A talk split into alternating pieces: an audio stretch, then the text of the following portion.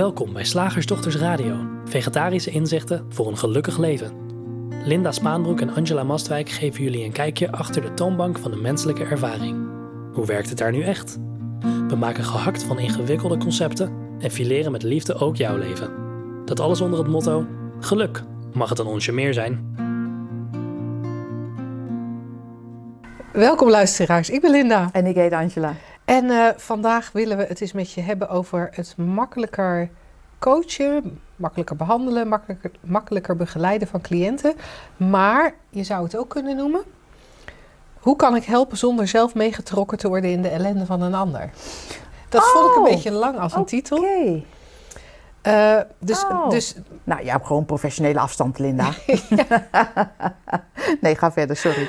Ja, want, want ja, coaches en, en allerlei andere hulpverleners, hè, al dan niet psychologisch of psychiatrisch geschoold, daarvan hoor je best wel vaak dat ze last hebben van een soort overbetrokkenheid. Je, je, je, je raakte daar net al met je opmerking daar een beetje aan. Uh, waardoor ze een grotere kans op burn-out lopen. Maar ook de matige vooruitgang van cliënten of de diep trieste verhalen die je moet aanhoren, uh, kunnen voor sommige mensen, of die lijken voor mensen, een wissel te trekken op hun eigen geestelijke gezondheid.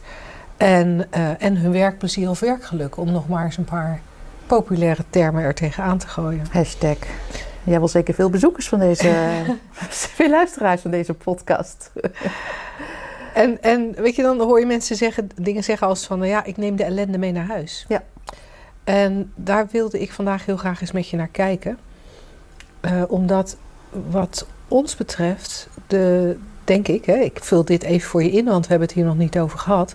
Maar inzicht in de drie principes, je werk als hulpverlener of in hulpverlenende beroepen een stuk makkelijker maakt. Zowel het hulpverlenen kan een mm -hmm. stuk makkelijker worden, als het ervaren van je werk kan een ja. stuk makkelijker worden. Ja. Dat leek me nou zo'n leuk onderwerp. Leek Zeker ook in het kader van de. Want dit is echt één grote sluikreclame, deze, oh. deze aflevering. Uh, voor de opleiding tot 3P-facilitator. Oh. Die, die in januari 2023, uh, 24 van start gaat. Oh ja. Dus ik dacht, nou, dan kunnen we hier, hiermee ook een beetje een voorproefje geven. Ja, super cool. En het, die term die je mij opkwam, hè, die ik even, sorry, uh, tussendoor gooide van uh, professionele afstand, hè, of professionele, hoe zei ik dat? Nou, ik weet niet meer. Professionele afstand bewaren, of ja. iets, denk ik, zei je. Ja, dat, dat kan natuurlijk een. Uh, dit is mijn eerste ingang. Ik heb al mm -hmm. vijf ingangen ja, naar aanleiding, aanleiding van jouw verhaaltje. En de eerste is dus deze van ja, professionele afstand bewaren is misschien een, uh, een, een, iets wat je geleerd hebt. Wat eigenlijk misschien helemaal niet strookt met, met hoe jij uh, verder medemenselijkheid ervaart. He, dat je bijvoorbeeld nou, best echt compassie hebt voor, voor je medemens, maar in je in je werk toch steeds je eigen grens moet bewaken. En, en dat het een soort tijdens je behandeling of tijdens je, um, je werk steeds iets is wat in je achterhoofd speelt. Kan ik me voorstellen, hè? Van ja. oh, grenzen of nee, professioneel blijven of weet ik veel. En ik denk als ik kijk hoe wij werken vanuit het begrip van die drie principes, vanuit het besef van, van eenheid ook met alles. Um, zou ik zeggen dat dat, dat is in plaats van uh, professionele afstand, is dat 100% menselijke nabijheid. Alleen, alleen. Ja, daar komt het grote verschil. 100% menselijke nabijheid. Het maakt echt niet uit of je met je buurvrouw praat of een ernstig verslaafde of een anorexia-patiënt of iemand die zijn passie niet kan vinden. Maakt niet uit. 100% medemenselijke nabijheid alleen. En, en daarin verschil, verschilt de benadering vanuit die drie principes heel erg met andere benaderingen. Um, je, je gaat niet, het gaat bij ons nooit om de inhoud van het probleem. Op, op, het gaat bij ons nooit over de inhoud van je verhaal, over de inhoud van uh, wat je allemaal hebt van je verleden. Uh, of wat dan ook, wat je positie is of wat je. Die medemenselijkheid is wat, wat ons betreft, die nabijheid is wat ons betreft, gaat voorbij aan dat verhaal. Een beetje zoals Rumi, dat kennen we bijna allemaal wel, die prachtige dichtregels van um, Out Beyond the ideas of right doing and wrong doing, there's a field, I'll meet you there. Dat is meer faciliteren vanuit uh, inzicht in de drie principes. En wat elkaar dan ontmoet is eigenlijk gewoon exact hetzelfde. Hè? Het is eigenlijk één. En dit klinkt er misschien een beetje vaag, maar ik hoop daar met, uh, en jij waarschijnlijk ook nog heel veel ingangen, met andere ingangen ook nog wat aan toe te voegen. Want toevallig heb ik recent een aantal mensen gesproken die zeiden van ja, drie principes is eigenlijk wel heel cool. Ik voel dat het klopt, ik voel dat het zo is. Uh, maar ik heb zelf eigenlijk een prachtige methode om uh, ja, die ik toch graag wil delen met mijn cliënten. En het maakt niet uit of dat een cognitieve methode is of uh, zoiets als de Sedona-methode hoor ik de laatste tijd weer veel. Dat is eigenlijk best heel, heel oud. Ik ken het al van heel lang geleden, maar dat is kennelijk ook weer in populariteit toegenomen. Of iets, of, of iets, iets anders. Ehm, PRI, I, IZR, ik weet het allemaal niet. Hè, van, dat vind ik toch een mooie uh, iets om met mijn cliënten te delen. Ik denk dan altijd, nou, veel plezier ermee. Ja, ja, waarom zou je dat niet doen? Maar toch blijft men nieuwsgierig van, ja, maar, maar waarom zeggen jullie dan niet van, uh, nou, er is een, een methode of er, ehm, er is iets behulpzaam daarin. Ja, en, en dan is mijn antwoord, ja, als je een methode gaat toepassen, dan denk je, dan ben je op zoek naar fixen, heling, ehm, oplossen.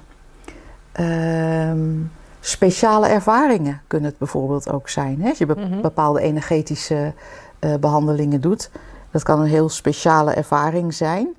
En dan, ja, maak je misschien ook in alle onschuld zo'n cliënt een beetje afhankelijk van jou.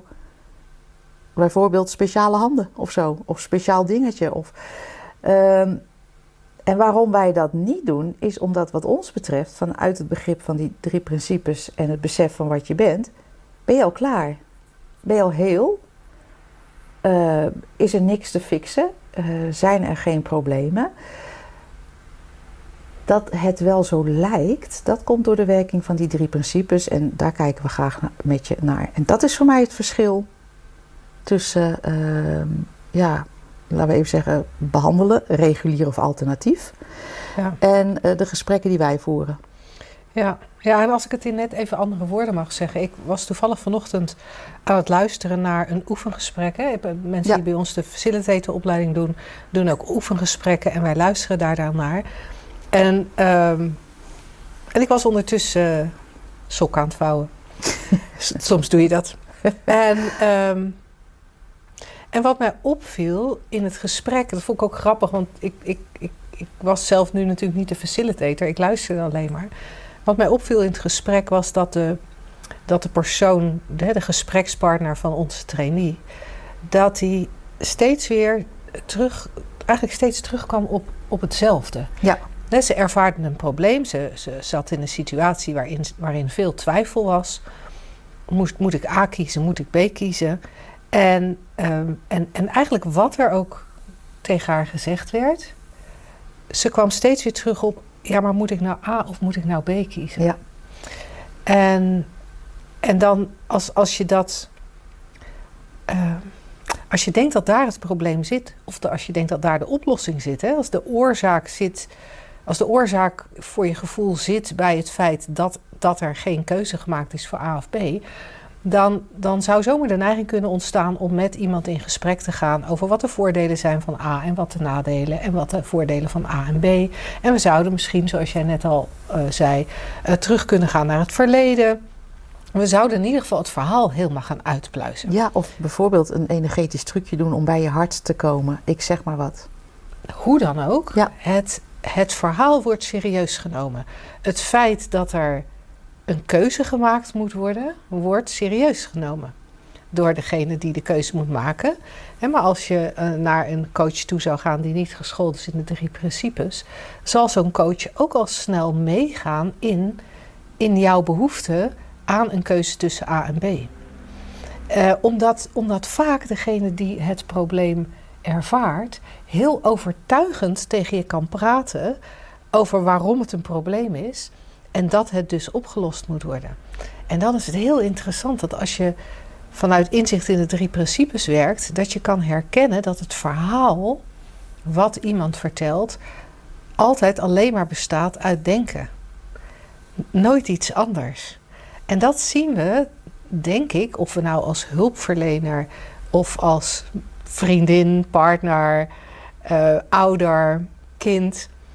Uh, als we in gesprek zijn met andere mensen en we hebben niet die achtergrond in de drie principes, dan is het zo makkelijk om in te gaan op het appel van iemand dat er een probleem, dat er een, een oplossing moet komen, dat er een probleem is. En dan, dan wordt er vaak zo'n appel gedaan om mee te gaan in het verhaal. Om het hele verhaal te gaan verkennen. Alsof je uitgenodigd wordt om in, in een Fata Morgana. Mag ik jou een rondleiding geven in mijn Fata Morgana? En dan alle donkere hoekjes en spelonken van de Fata Morgana aan mij tonen. En dan zeggen, ja, je bent het toch met me eens dat deze Fata Morgana een probleem is? En, en ja, als ik zou geloven dat die Fata Morgana echt is, als ik zou geloven dat die, hè, dat die hoekjes, gaatjes en spelonken in die Fata Morgana iets betekenen, ja, dan zou ik ook denken, dat is inderdaad wel een probleem. Maar als 3P-facilitator kun je herkennen dat wat je voorgeschoteld krijgt, hè, die Fata Morgana die, die, die, die nou ja, uitgetekend wordt bijna, dat dat alleen maar denken is. Het is niks anders dan denken. En dat vond ik ook zo mooi vanochtend in dat gesprek wat ik beluisterde van onze trainee. Dat, dat hij ook steeds terugging met haar van, maar, maar kan je ergens herkennen dat dit ook denken is? Uh, hè, want of, of, of ik nou naar jou roep uh, van, uh, nou ja, ik twijfel of ik nou wel of niet ik, ik, ik, ga binnenkort verhuizen, of ik nou wel of niet behang moet nemen in de kamer. Het is natuurlijk even een non-onderwerp, maar ja, ik twijfel zo over, want. En dan kan ik een heel verhaal aan jou vertellen over wat de voordelen van behang zijn en de nadelen van verf of vice versa. In ieder geval, ik kan daar, ik kan daar veel. Nou ja, ik, kan daar helemaal, ik zou daar helemaal in kunnen raken. En er zou een probleem kunnen ontstaan in mijn hoofd. Want ja, als ik de verkeerde kleur kies, dan is de sfeer niet leuk in huis. En dan wil er niemand op visite komen. En als er niemand op visite komt, nou, voordat je het weet, lig ik weer eenzaam en alleen onder die brug. Maar op het moment dat je als gesprekspartner herkent, ach, ach, er is echt een hele denkwereld en dat heeft ze even niet door. Ja. Dan gebeurt er wel iets anders dan wanneer Angela zou ingaan op mijn. Ja, of ja, gaan weerleggen van nee meid, maar dat maakt niet uit. Mensen komen voor jou en niet voor je behang. En, en, en nee, het is echt niet zo dat blauw je rustiger maakt. Of uh, weet ik veel, en, want dat staat niet bij je groene vloerbedekking. Ik zeg maar even wat. Uh, dan krijg je wel, nou ja, in het kader van behang zou het misschien een gezellig gesprek kunnen worden. Maar in het kader van andere, uh, wat wij denken dat grotere onderwerpen zijn, die bestaan niet hoor. is dat een andere een ander verhaal. Uh, en het is wat ons betreft, ja, veel, het is gewoon veel fundamenteler om te zien hoe je ervaring ontstaat. Sid Banks, die ooit die drie principes heeft, heeft uncovered, zoals ze dat in het Engels noemen. Dus niet uh, verzonnen, of, maar gewoon van, oh, zo werkt het. Net zoals je kan ontdekken hoe de zwaartekracht werkt. Oh, alles valt naar beneden. Oh ja. Um, die, die zei ook wel eens, ik ben even mijn draad kwijt, dat is ook leuk.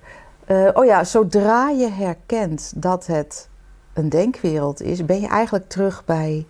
Nou, hij zei dan het nu, maar ik uh, zeg liever, want voor je het weet willen mensen weer in het nu komen. um, ben je weer terug bij af? Oh. Ja, en of er dan een keuze gebeurt of niet. Ik vind het ook zo grappig, hè? want je kan ook zo makkelijk aantonen dat het gewoon niet klopt, dat we zeggen. Zoals in het geval van jouw behangetje. Dan kan je inderdaad heel, nou, je kan er zelfs echt onderzoek naar gaan doen van kleuren en weet ik het, en, materiaal en wat het doet voor jou en wat het energetisch betekent, weet ik het. Of, of praktisch, of, of financieel, of weet ik het. En, um, en dan kan je echt nou, zulke lijsten hebben met voor's en tegens van een bepaalde kleur of een bepaalde structuur of een bepaalde verdeling van, van, van de behangvlakken.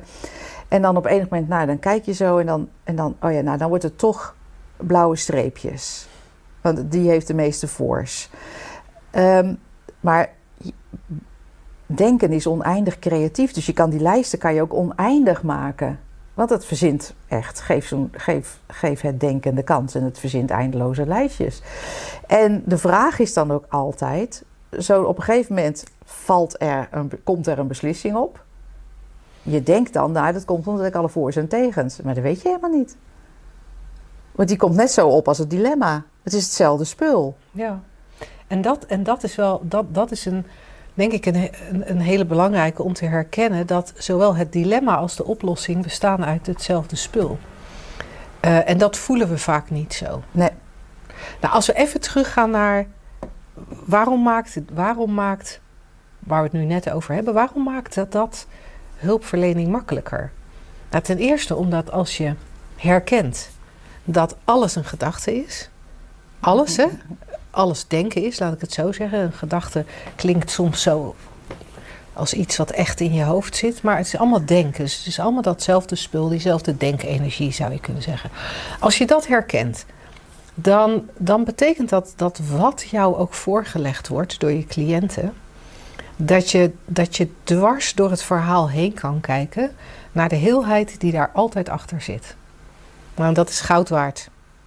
Want veel cliënten gaan van hulpverlener naar hulpverlener en horen overal weer dat ze kapot zijn en dat het heel moeilijk is om weer heel te krijgen. Dus als ze dan al niet lekker in hun vel zitten en ze krijgen te horen dat ze voor altijd stuk zijn, nou, ga er maar aan staan.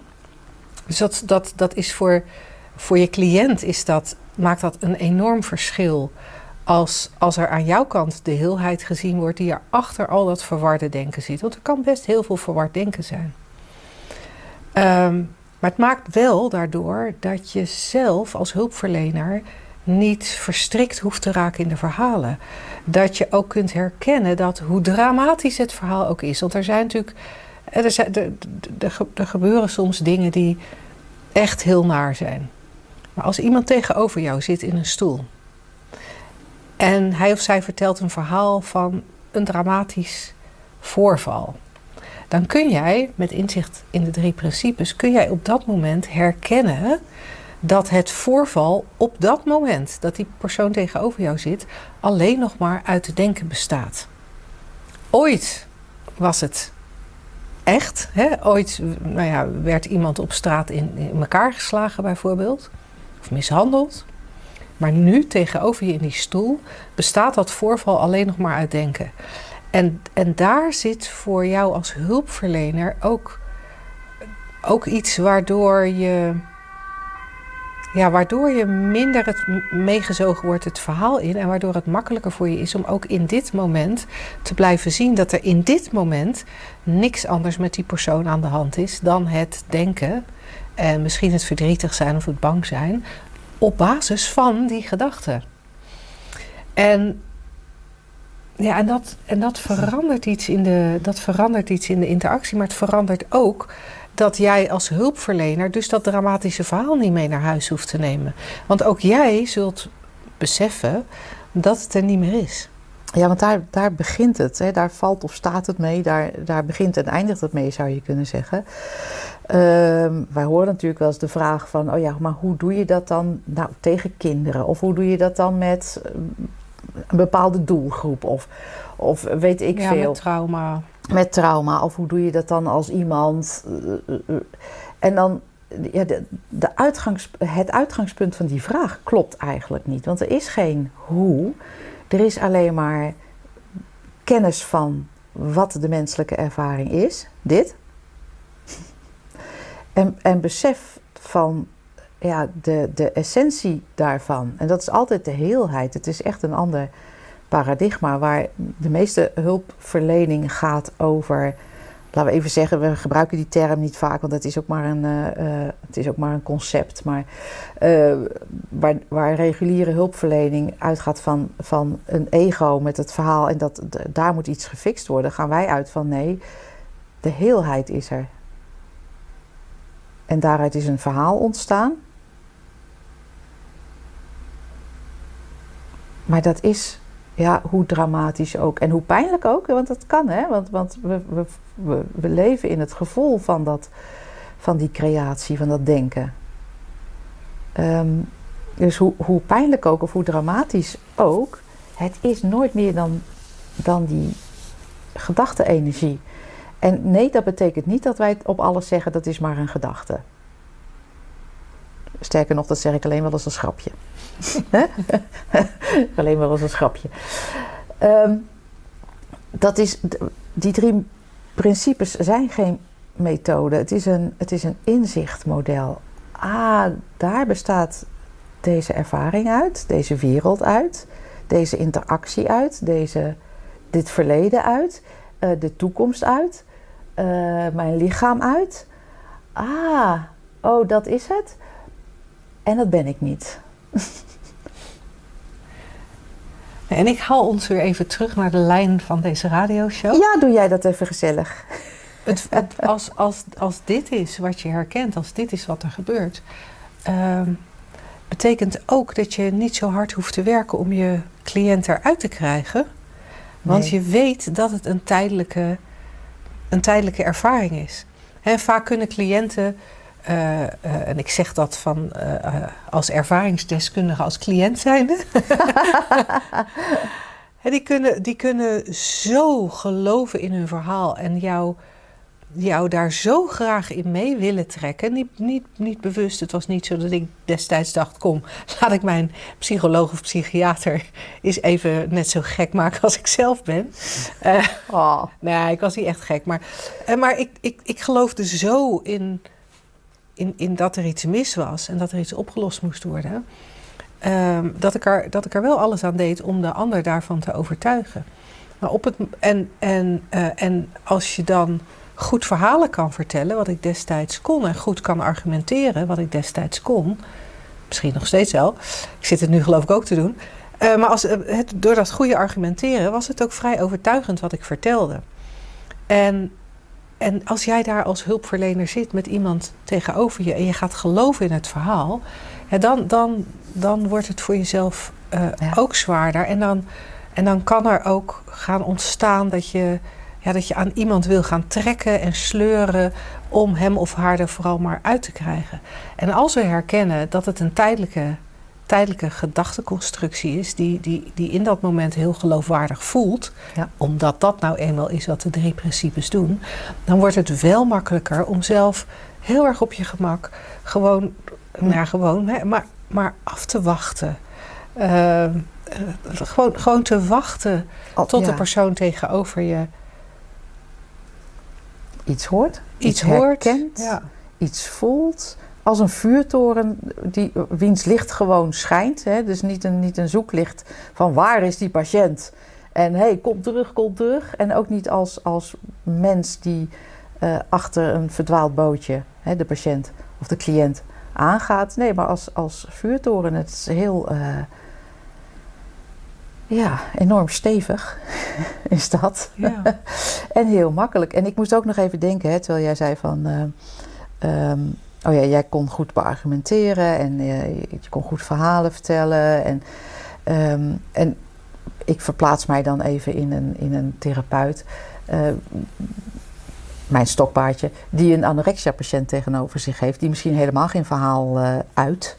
Mm -hmm. Maar door het feit dat er 33 kilo verschijnt, um, um, ja. Eigenlijk eh, dat het lichaam het verhaal vertelt, zeg en maar. En dat er onmiddellijk een verhaal ontstaat in het hoofd van de therapeut. Precies. Want over dan dood. Ja, ja, want dat is wat, wat je dan ook, uh, nou ja, wat ik als ervaringsdeskundige, uh, laten we even zeggen, ouder van een, van een uh, anorexia-patiënt heb meegemaakt. Dat de hulpverlening eigenlijk net zo bang en dwangmatig was als het kind waar het om ging. Ik dacht toen gelijk, ik had die drie principes, die eenvoud daarvan nog niet ontdekt, maar wel een aantal had ik inzichten die, uh, um, nou ja, die, die deze kant op uh, wezen. Ik dacht echt, dit is raar. De, de controlemechanismen, ja. uh, ouders worden dan een soort gelijk uh, ingezet om cipier te zijn van hun kinderen. Van dit is de eetlijst, dat jij moet erop toezien. Nou, dan krijg je natuurlijk een hele rare dynamiek ja. in huis. Maar dat uitgangspunt klopt wat mij betreft niet. Nee, nee. En dat doet mij er ook gelijk aan denken dat als dat, dat, dat er bij veel coaches en therapeuten, althans degene die ik spreek, altijd wel een soort onrust of onzekerheid meespeelt. Doe ik niet het verkeerde, waardoor Ja. ik deze cliënt verder, eh, eh, hè, verder de diepte in help? Eh, kan ik dit wel? Doe ik wel het juiste? Hoe gevaarlijk is dit voor mijn eigen ehm, Ja, bestaansrecht? Verantwoordelijkheid. Ja, verantwoordelijkheid, dat woord kon ik even niet vinden. Hè, en en ehm, dus, dus waardoor je als cliënt of, of als therapeut of coach of andersoortige hulpverlening eigenlijk met zoveel extra gedachtensporen in je hoofd zit. eh, en die eigen angst of die eigen onzekerheid, die kost superveel energie. zeker. Dus als je, dus, dus als je zo'n paar van die facetten die we genoemd hebben in deze radio-uitzending, als je die zo samenneemt, dan kan je je voorstellen dat je werk een stuk vermoeiender is dan het zou hoeven zijn eh, als, als, als er inzicht vanuit de drie principes is. En, en als we dan ook nog even dat andere aspect erbij halen, dat ehm, het, het, het eh, waar we het al een beetje over hebben gehad, maar het werken met cliënten ook anders kan worden als er, als er niet een specifiek pad gevolgd hoeft te worden. Ehm, ook daar kan veel gemak in zitten. En ik kan me voorstellen dat ergens een methode eh, misschien houvast biedt. Want als je weet van nou, ik doe altijd een familieopstelling of ik doe altijd een, een, een regressietherapie-sessie of ik doe een E EMDR-sessie en dan, dan weet ik wat ik moet doen. En, en nou ja, er is onderzoek naar gedaan, dus het zal wel werken. Ik zie ook bij, bij cliënten eh, dat het helpt. Niet bij allemaal, maar, bij, maar Ja. wel bij veel. Weet je, dat kan ook een soort houvast voor jezelf geven, waardoor je het ehm, fijn vindt om het te blijven doen. Maar wat je dan denk ik steeds over het hoofd ziet, is dat je bezig bent om iemand te helpen een ander of een beter gevoel te krijgen. In plaats van dat je herkent dat het slechte gevoel wat er in een bepaald moment is, veroorzaakt wordt door denken. Dus, dus wat we dan gaan oplossen, is, wat we eigenlijk doen, is die Fata Morgana waar ik het daar straks over had. We gaan proberen een Fata Morgana schoon te poetsen. We gaan proberen eh, de Fata Morgana anders te laten voelen. En hebben niet in de gaten dat het nog steeds over een Fata Morgana gaat. En ja, hè, ook, al, ook, al, ook al zijn er ehm, ehm, mooie resultaten, zoals we dat noemen. Ook al, zijn, ook al zien we dat door een bepaalde behandeling eh, sommige mensen weer gaan eten als het om anorexia gaat, of sommige mensen van hun depressie afkomen, kan je je afvragen hoe behulpzaam het is. Want voor mij voelt het dan een beetje als, als, we, als we mensen van hun slechte gevoel af willen halen. ehm, zonder dat ze doorkrijgen dat, dat, wat er, dat, dat, dat denken in bewustzijn nooit kwaad kan. Dus als we net doen alsof die, dat vervelende gevoel wel weggepoetst moet worden, als we daarin meegaan met onze cliënt, ja. dan, dan voelt het voor mij alsof je iemand een vis geeft zodat hij vandaag kan eten. Ja. Terwijl het ons handiger lijkt om iemand te leren vissen, eh, zodat hij de rest van zijn leven vooruit kan. En dat is wel wat je veel terug hoort in de, in de drie principles eh, community, zowel wereldwijd als in Nederland. Dat eh, ja, je, je, ja, ik durf van mezelf te zeggen, ik krijg nooit meer een burn-out. Nee. Ik zal best nog wel een keertje. eh, hè, dat ik ergens opgewonden over ben. Wat je stress zou kunnen noemen. Of dat ik toch weer even geloof dat ik heel veel dingen tegelijk moet doen. Ik kan me helemaal voorstellen dat dat nog wel eens een keer in mijn leven zal gebeuren. Maar ik kan er gewoon niet meer. Ik, ik, kan, ik kan niet meer langdurig geloven in dat wat stress veroorzaakt. Nee. Je weet gewoon wat het is. En vroeg of laat, omdat het ook zo naar voelt, word je, daarop, eh, word je daaraan herinnerd. Gewoon door je eigen systeem. Dus dat is echt super, ja, super nuttig. En er komen allerlei voorbeelden op, maar hè, van ja, dat we mensen met een laag zelfbeeld eh, helpen aan een, aan een goed zelfbeeld. Maar dan heb je gewoon andere gedachten. eh, ehm, gepresenteerd en, en eh, nou ja, laten Ja. geloven. En, ja, En, en, en, en voor mij ziet dat eruit alsof dat toch maar steeds tijdelijk werkt. Ja. Want er komt weer een moment waarop je dan misschien op een ander, hè, net met een iets andere inhoud, weer negatieve gedachten over Ja. jezelf hebt. En, en, en dan moet je die negatieve gedachten opnieuw gaan behandelen. En hoe handig is het? Hè, dat is wat mij betreft die vis. Die, die, die, die, ja, dan hebben ze weer honger, moeten ze weer een nieuwe vis voor dat, voor dat nieuwe eh, zelfbeeldprobleem. Maar hoe cool is het dan als, als je cliënten kunt leren dat wat ze ook ervaren, het altijd hetzelfde is. Het is altijd denken in bewustzijn. En daar zit altijd die heelheid voor of achter, of hoe je het ook wil benoemen. Dat geeft, dat geeft een, ja, wat mij betreft. een leidraad voor het leven noem Ja. ik het wel eens. Ja, Of, of een fundamenteel ander, fundamenteel ander uitgangspunt in plaats van een doekje voor het tijdelijke bloeden. Ja. Zullen we hem daarbij laten voor eh, deze ronde? Mocht jij geïnteresseerd zijn eh, geraakt, of überhaupt misschien was je al geïnteresseerd, ehm, om een jaar met ons eh, nou ja, aan de slag te gaan, is een beetje een groot woord misschien. Maar die 3P Facilitator opleiding die wij doen, die begin nou, half januari start die. Eh, daar zijn nog plekken vrij. Eh, we zijn op de- dit is de periode waarin we de intakegesprekken doen. Als jij het idee hebt van, goh, misschien is dat wel wat voor me. Ergens trekt het me wel, maar ik weet het niet precies. Zal ik wel, zal ik niet? Nou, om te beginnen kun je meer info vinden op onze website sh- shiftacademy.nl. Eh, daar vind je de opleiding gewoon in de navigatiebalk. En als je na het lezen van die pagina het idee hebt dat je graag eens met ons verder zou willen praten, dan kun je daar ook geheel vrijblijvend een intake aanvragen. En, en met vrijblijvend bedoelen wij ook echt vrijblijvend. We gaan gewoon lekker met je kletsen, gaan in op je vragen. eh, en, en kijken samen, goh, zou dit iets voor je kunnen zijn? Hebben wij ook het idee dat, je, dat die opleiding iets voor jou zou kunnen zijn? Op basis van onze ervaringen uit het verleden, die nooit een garantie zijn voor de toekomst. Ehm, en ehm, ja, dus mocht je, daar, mocht je daar zin in hebben, dan, dan kan je zo'n intake aanvragen op, die, eh, op diezelfde pagina waar ook alle informatie van de opleiding staat. En eh, ja, wie weet hoe dat jouw werk kan veranderen. Zeg, slagersdochters, hoe bak ik die vega-burger? Over naar de luisteraarsvraag. De vraag van vandaag kregen we toegestuurd door Harriet. En, eh, en zij schreef dat ze. Eh, ik lees hem niet voor, ik weet hem uit mijn hoofd. Eh, zij schreef dat ze binnenkort voor drie of vier dagen weg moet voor haar werk. En dat ze nu al zenuwachtig is en over het, over het feit dat ze weg moet en dat ze heimwee zal krijgen. Dus zij was heel benieuwd of wij eens over heimwee konden mijmeren. Jeetje, vind ik zo'n mooi woord. Hè? Het zegt Duits heimwee. Dus heim is thuis en wee is pijn. thuispijn. Ja. Zo schattig. Nou, hij is heel, heel, heel leuk vanuit de drie principes bezien. Omdat, eh, analoog aan jouw boek, hè, Angela heeft een eh, 3P-boek geschreven, een roman, eh, die altijd thuis heet.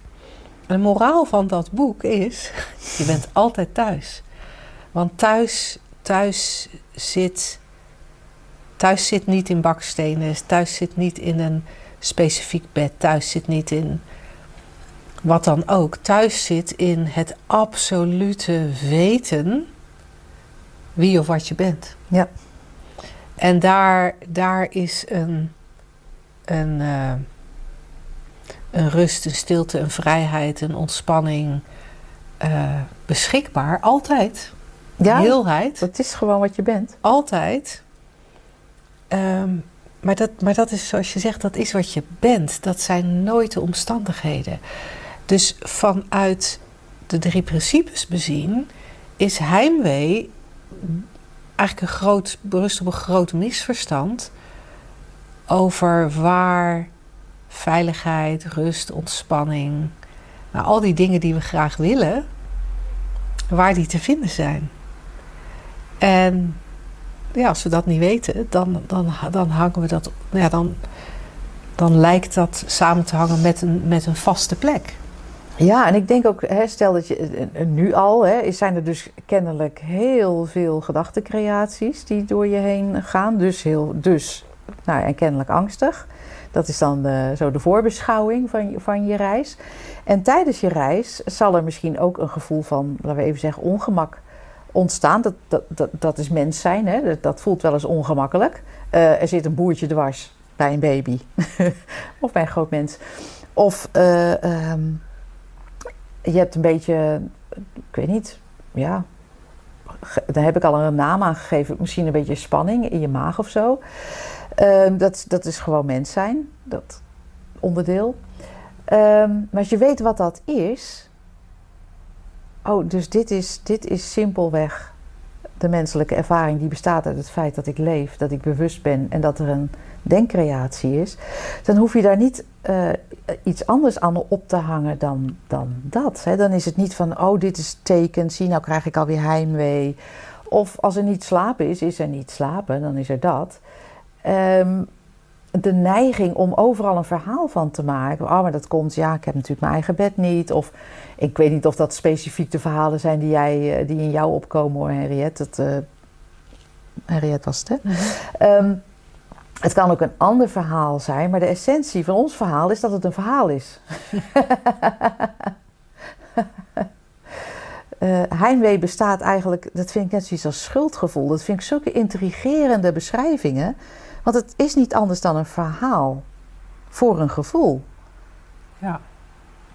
Maar, maar dan, speel jij even advocaat van de duivel. Ik speel even advocaat van de duivel. Ja.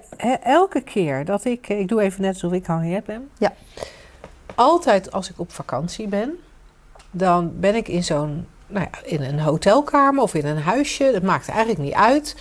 Um, maar ik ben dan niet in mijn eigen huis.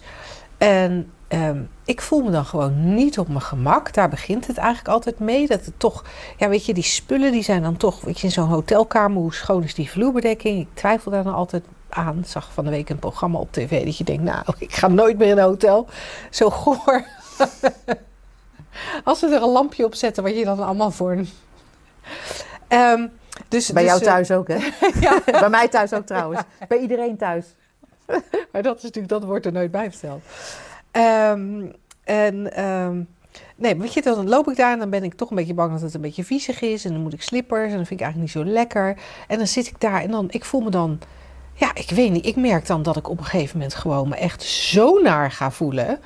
En dan kan jij wel zeggen, ja, dat dat alleen maar gedachte is. Of dat het iedereen wel zijn vervelende ervaring heeft. Maar mij gebeurt het altijd als ik niet thuis ben. Ja.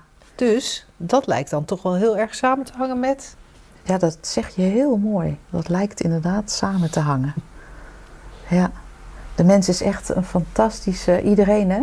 Inclusief wij verhalenmachine uh, rondom, uh, laten we eens even zeggen, ongemak. We maken er van alles van. En, en dan denken we ook nog dat als er een keer iets, hè, de, een soort. We hebben niet de disclaimer van de banken in ons hoofd. Die zeggen. Uh, opbrengsten uit het verleden bieden geen garantie voor de toekomst. Ervaringen uit het verleden bieden geen garantie voor de toekomst. We bouwen van zo'n verhaal een soort identiteit, een soort eigenschap.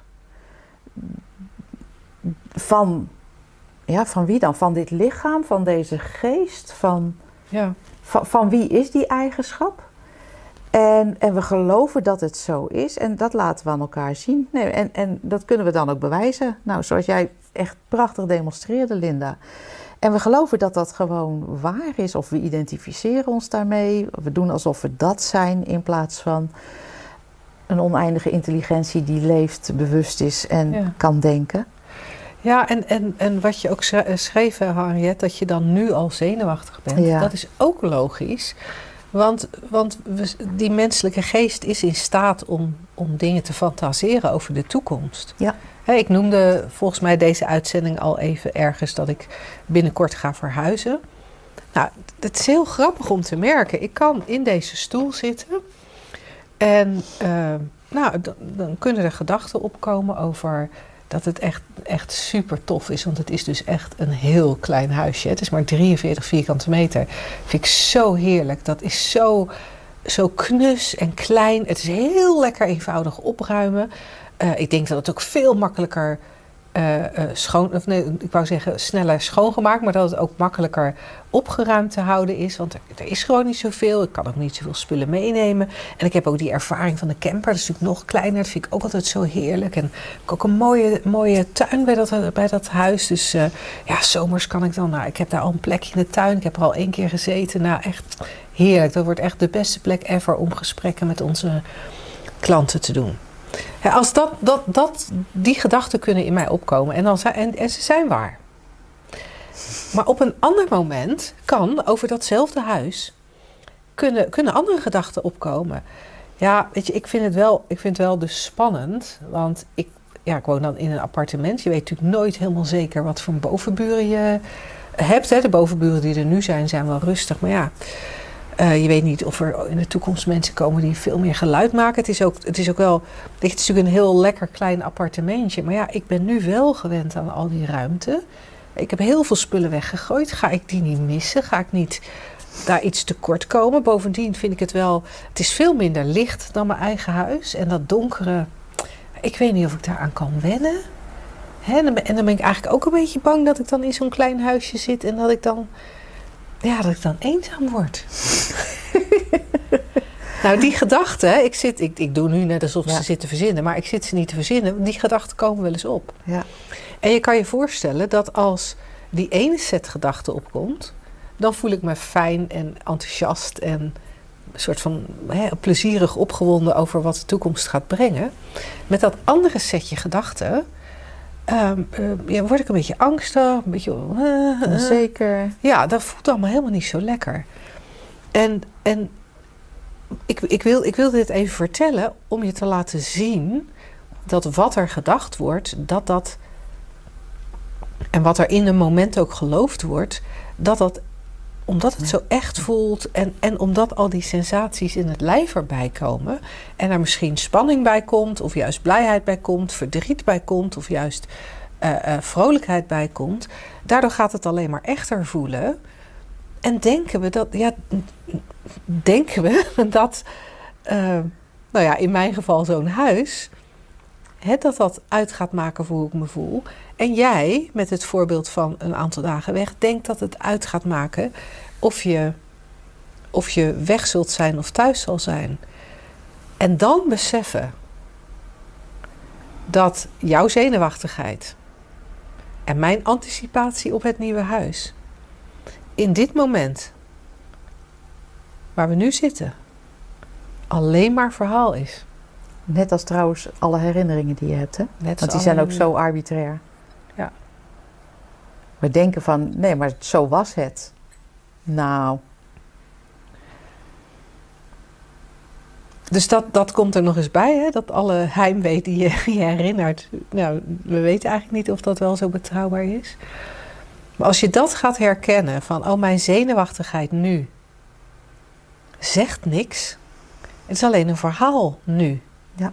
En blijkbaar is het een verhaal dat over heimwee gaat. En wat zomaar zou kunnen gebeuren, dat vind ik ook altijd zo grappig. En jij hintte daar, daar straks wel al naar.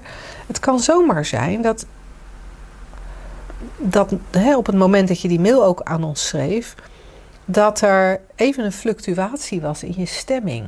We gaan daar binnenkort ook een radioshow over maken. Een fluctuatie in je stemming. Ah, eventjes, eventjes. Uh, uh, misschien voelde je even een, een, een, een, kriebel in je buik, of misschien was er heel even een, een vlaagje van, van een verdrietig gevoel, of een vlaagje van een angstig of een onzeker gevoel. En wat we heel snel doen, is als, als zo'n gevoel opkomt, alsof we daar een loop bij halen. Om eens even heel goed te gaan kijken wat dit nou voor een gevoeletje is.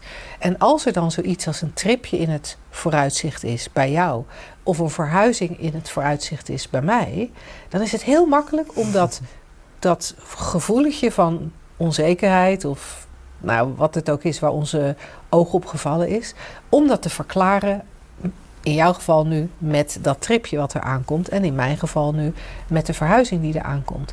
En dan vergeten we totaal dat ook in de momenten, of in, op de dagen dat er geen tripje in het vooruitzicht is, jij je af en toe diezelfde sensaties in je lijf voelt. Alleen dan heb je er waarschijnlijk een ander verhaal bij.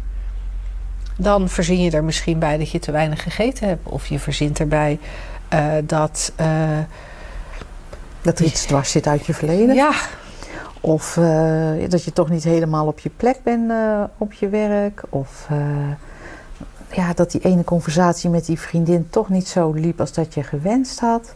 Of, nou, de Ja. mogelijkheden zijn eindeloos. Het denken is echt waanzinnig creatiemateriaal. ja. ja, en dat eindeloze van de hoeveelheid dingen die gedacht kunnen worden, dat is Ja. zo interessant. Ja. En dan is het ook nog een soort wonderlijk dat de mens die zich deze persoon waant, dan vaak ook nog steeds in dezelfde kringetjes eh, eh, denkt. Eh, onschuldig, hè? Dat is gewoon wat er gebeurt. Maar, maar ja. Ja. Ja. Ja. Nee, dus Dus je denkt, wel, goh, goh, heb je ook nog een nieuwe gedachte? ja. Want, want de voorraad is eindeloos, hè? Dat Ja. hebben we wel gezien. Je kan alle kanten op denken. Ja. En nogmaals, het is natuurlijk iets, niet iets wat je persoonlijk doet, maar, maar we hopen dat we steeds terugkeren bij zo werkt het. En thought als creatiemateriaal is alles wat je denkt, alles wat je ziet, alles wat je ervaart, al, al, de bomen die je waarneemt, eh, eh, het huis waar je in woont, alles, al, je, je complete menselijke ervaring bestaat uit dat ja, creatiespul, thought. Denken. Dus niet alleen je gedachten, hè, maar denken. Nou, we kletsen daar graag met je over door. En mocht je nog vragen hebben, net als Henriette, of het geldt voor Henriette, maar ook voor alle andere mensen die luisteren, vervolgvragen, andere vragen, we ontvangen ze heel graag op vragen.slagersdochters.nl. Dan gaan we daar een volgende uitzending mee aan de slag. Tot dan. Deze week in de aanbieding. Onze online videotraining. Leven met liefde, lef en levenslust. Bekijk hem op www.slagersdochters.nl slash gratis.